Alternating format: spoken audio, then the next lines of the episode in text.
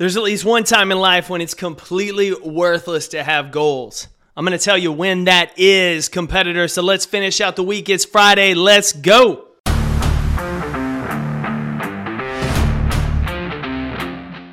My name's Jake Thompson. I'm a speaker, author, and most importantly, your chief encouragement officer. Welcome to the Compete Everyday podcast. Good morning, competitor. December 9th, episode 585 of the Compete Everyday podcast. I'm excited you're here. I'm glad we're starting the day together. Now, for someone who talks constantly about having goals, chasing goals, having a plan for goals, you might have found today's podcast title a little interesting When Having Goals is Useless. So I'm curious if you've thought about this.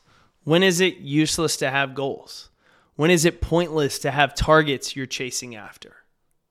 I actually think for most people, goals are useless simply for the fact of this goals are pointless if you're not willing to take action on them. Goals are just dreams.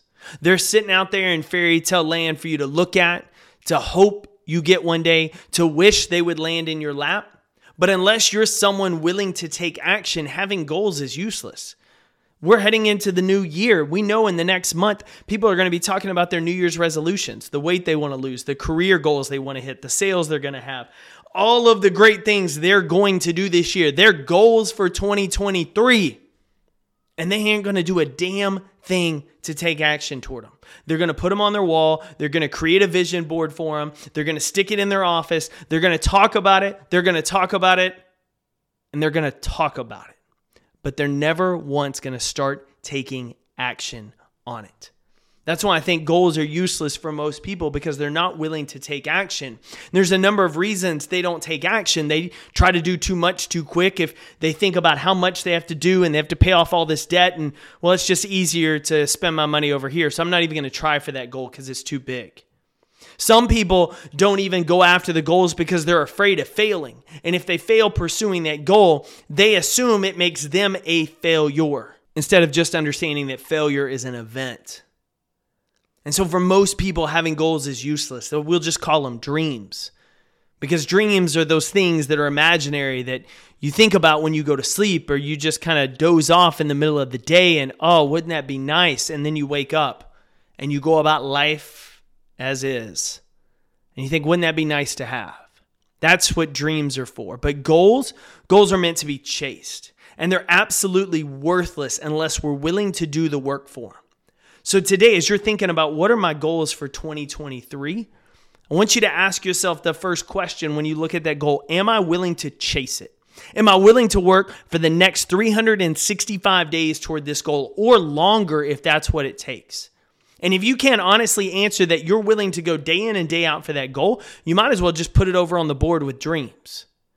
But if you're committed to showing up and competing, if you really want to get that goal, then what I want you to do is write underneath it, I'm committed to chasing this goal. Write it down, embed it in your heart. Then I want you to start making your daily plan of how you're going to go about and doing it. Because if you're someone committed to action, then you got to make a plan to go get that goal. And if you're someone not committed to chasing it, it's okay.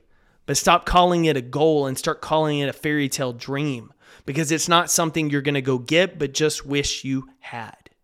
So I guess it's a good thing you're a competitor because you're not about collecting dreams to sit and collect dust. You're all about chasing goals and stacking results. So make your plan for the new year.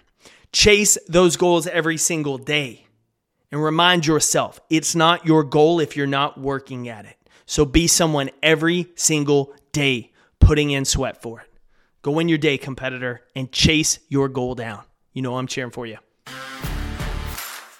Thank you for listening to another episode of the Compete Everyday podcast. To get plugged into Competitor Nation, find more episodes, pick up your next favorite shirt or tank, or find out ways how we can work together through my speaking and coaching programs visit CompeteEveryday.com.